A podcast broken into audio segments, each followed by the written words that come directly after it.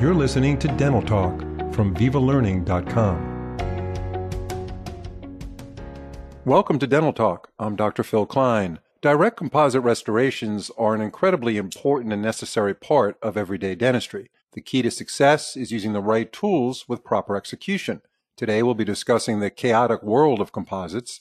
Our guest is Dr. Matthew Burton, an established dental practitioner in Illinois for over 13 years, as a matter of fact and founder of Burton Dental Innovations. Dr. Burton, it's a pleasure to have you on Dental Talk. Likewise, Dr. Klein. Thanks for having me. First, um, I'd like to congratulate you on being both a dental practitioner and an inventor, which is really cool to do those two things. Uh, certainly keeps life exciting because I know over the years, many of our innovative products that we all value and depend on every day were conceived, if you can use that word, right in the dental operatory does that apply to you as far as how you thought of and and uh, developed your invention? Absolutely, it has. Um, you know, we're in it every day, and we see uh, the areas that need improvement and in the areas that we're lacking in. And I think that that's important um, to you know forward progress in the dental industry. So yeah, it was it was a problem I solved that I saw that needed to be fixed in every single day operatory practice. What made you get so interested and focused on composite restorations? They just fascinated me from the beginning. Uh, when I came out of dental school, um, I we didn't even have to have a set number of composite restorations done. Um, graduated in 08 and it was kind of at the the threshold of is it amalgam forever or is this composite thing going to stick no pun intended um, and and so there wasn't a lot of emphasis put on it in my education and as soon as I got out, I quickly realized that this was the real deal. And I was just always fascinated with the fact that we could build something from nothing um, and make it look so nice and you know and provide a service to these patients. And it was also kind of a challenge. And and i just embraced the embraced the challenge and, and just went through the turmoil of of learning how to you know how to get proper technique and and watch the materials change and um, and just really fell in love with it and and continue to strive every day to just continue to get better at it. So, what do you see as being the greatest advancements in composite dentistry in, let's say, the last ten years? I think first and foremost is the materials. Um, the materials have come such a long way in the last decade. You know, we're we're starting to really harness in on on getting a strong material that's you know that's also has the ability to have a low shrink rate and even combining the two and using them in different areas of the preparation to achieve perfection in in different spots based on what those materials use. So i think materials is number one. And then number two has been you know definitely the ring. That was that was an interesting invention when it first came out. And it's kind of funny. I think that it was kind of invented for a different reason and it was utilized differently than it was, you know, what we use it for today. And I think that at the beginning it was, you know, a very basic rod um, that was kind of used to make do with Tofflemires. And um, and now today I see it as a stabilization, you know, mechanism that kind of supports the structure while we're, you know, in the framework while we're placing our fillings. And then beyond that, the you know the the contoured matrix bands, which I think are so important, and we've learned so much about how the form of the you know of the matrix band and and everything that's set up at that particular moment before you put a drop of material in there that form is what the final result is going to be and it's just so different than what we were doing before with amalgams where we could just kind of pack everything in there and then shape it after we're done it, it needs to be done beforehand yeah, no doubt about it. I mean, preparation is key. And just to make an analogy, I, I was involved with building my house in California many years ago. And uh, when we were painting the inside of it, it took more time to prepare for painting than it did to paint the whole house. So if you don't prepare well for a class two restoration, for example, using a composite, you're going to pay for that down the road. So you found some stress points, right? You found some stress points for the practitioners, some struggles that they're going through regarding direct composite restorations. So what did you do? Yeah. Tell us what happened. Absolutely. And I think we all share in this. Um, you know, we've all been to those moments where, you know, something didn't go quite right and um, and it a lot of it is experience, um, but it's different kinds of experience. You know, just because you can you know place a white filling and put anatomy into it and um, and polish it, it doesn't mean that you're going to get a good result or a great result every time. You know, there's just so many things that go into it. Um, all the way from the patient's capabilities to you know the size of the amalgam that's in there now or is it a new lesion you know does the does the prep extend and kind of turn the corner the line angle? And so there's a lot of a lot of the experience comes from being able to assess on the front end to your point about being prepared you know and looking at that and say that one's going to be tough right? You know i'm i'm good at what i do but that's that's going to be tough. And you know i think that it's a matter of of just starting to take those experiences that you've had and and incorporate it into everyday practice and, and start at the basics and the fundamentals and that's one thing that i I like to talk about is it's it's all about the fundamentals. You know, these even these pro basketball players and professional athletes, you know, what are they doing before the game? They're they're practicing dribbling, right? and we all know they can dribble, but and they're doing it in different ways, but they're just they're just harnessing the fundamentals and it's important to not forget them and and just expect everything to just, you know, just pop into place and be okay because, you know, it's it's all about the setup and and how we do it. And so um, you know, when I was digging into this and, and really starting to figure out what was going on, what I did was I started eliminating variables and I started testing different ring systems. And what I realized was that I had the same I had the same issues no matter what ring I used. And so I was like, well, that's not it. So then I started mixing the matrix bands with different ring systems. For example, I would use a, you know, maybe maybe it's the matrix so I would use Palodent matrix bands with Garrison rings and, you know, then Garrison's matrix with Triodent's rings and vice versa.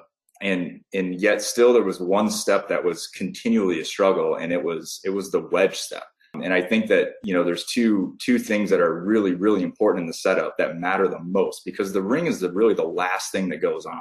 But the two items that go in before, which is the matrix and the wedge are they drive the bus, and those are the two the two things that make or break um, the situation, and and especially the wedge. What were some of the things you were experiencing with what you were using before you invented this new system, which we, I'd like to talk about because I, I saw the video uh, on your website, the 3D video, which which was very interesting how this device works. I know you say you tried a lot of different things. What was the failure point, or what was the, the weak point, I should say, in your yeah. restoration? that's that that's great. So what I was finding was that um, you know I would get into certain cases like you know our prep our prep designs we can control sometimes, but I don't know about you, doctor, but I feel like a majority of the time I can't. You know, like I'm I'm kind of pinned on where that amalgam ended or or where the failure you know where the failure occurred and you know how wide the prep is and how deep it goes subgingivally um, and some of, sometimes those things are not in our control. And we try our best in, you know, incipient lesions to control those things. And, and then the system works perfectly, you know, that we currently have. But as soon as you get outside of those kind of like tight parameters, then the gloves are off, right? I mean, the rules change. And so I found with like deeper preparations, um, especially adjacents and things like that, is that I could get I could get my matrix band in there and everything would be like okay but as soon as i put the wedge in no matter what you know and i tried i was using teflon tape for a while um, and there's been such unique ways by different doctors uh, throughout that i've read on blogs and, and super creative in ways to like pack teflon in there to help seal the margin I found that I was getting tired of that. You know, like it was just, it was still taking too long. We needed something different. But the wedge step was where everything would kind of fall apart, you know, and, you know, I'd get my ring on there and I would just look and the matrix band was now dented and, and bent and, and the wedge wasn't properly sealing the margin. And so I had had about a week of this and, and I don't know if it was pure fate, but I had a struggle bus a week and I just got crushed by a lot of these adjacents and just deep fillings from you know old failing amalgams. And i went home frustrated.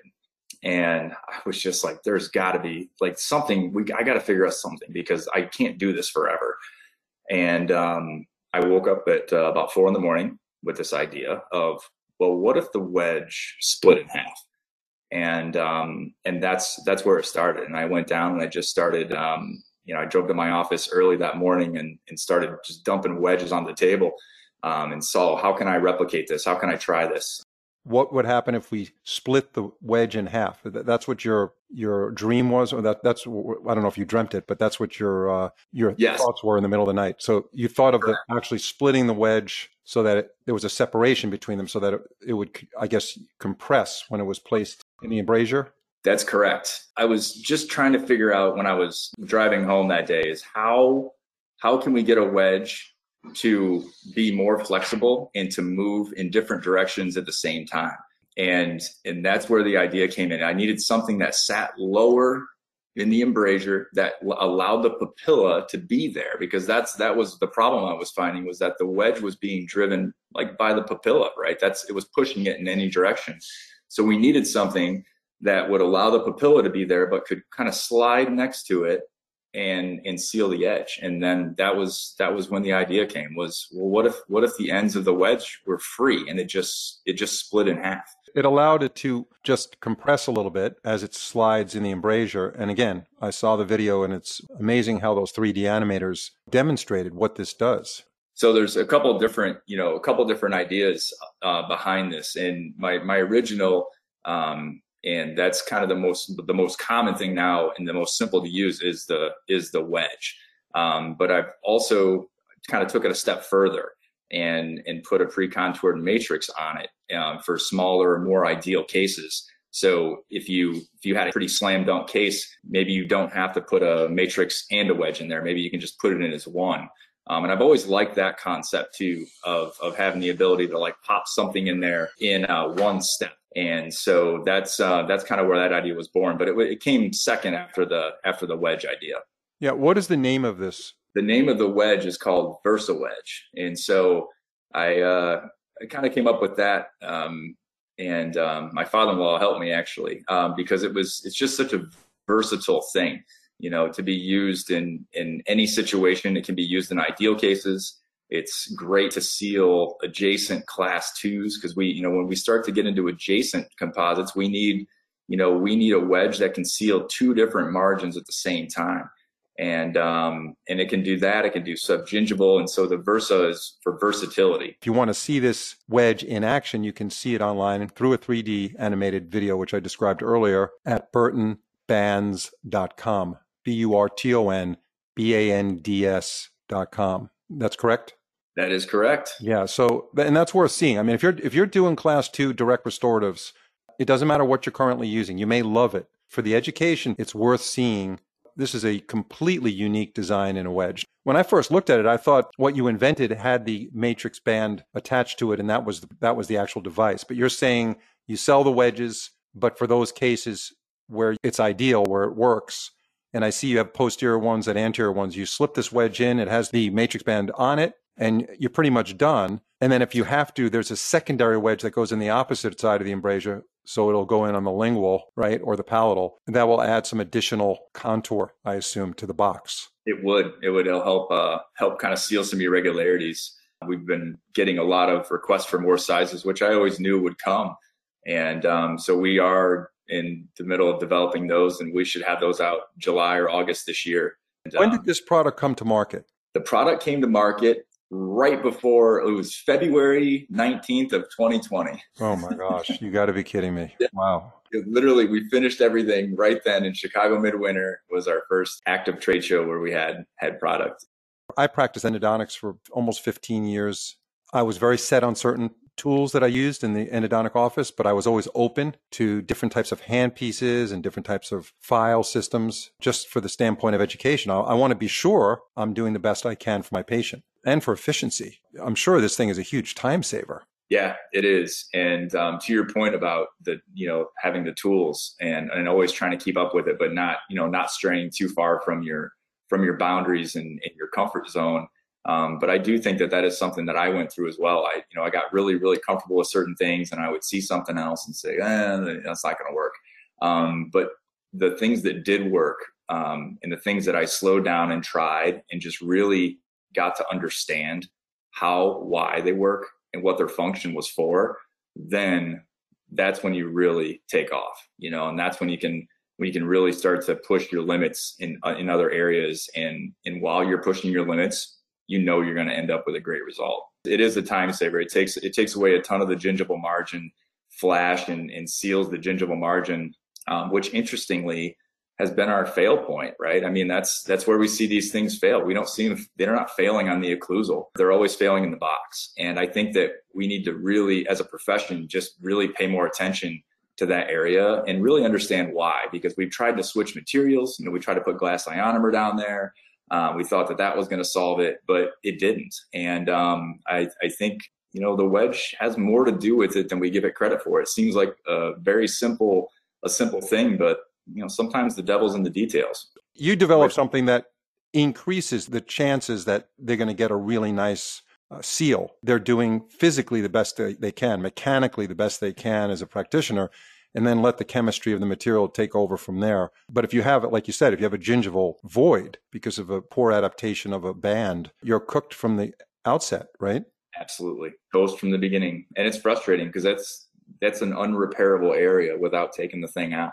And I was running into that too a lot where I was, you know, I would see those things. And so I just didn't have the proper tools. Once you get the proper tools, then it starts to, like I said, just broaden your horizons and relaxes things and lets you focus on other stuff. And then that's when, you know, that's when things get better.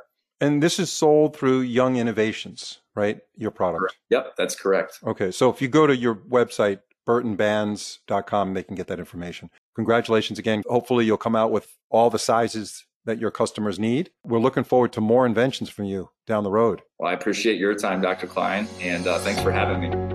My pleasure. You take care. Have a good weekend. Yeah, me too.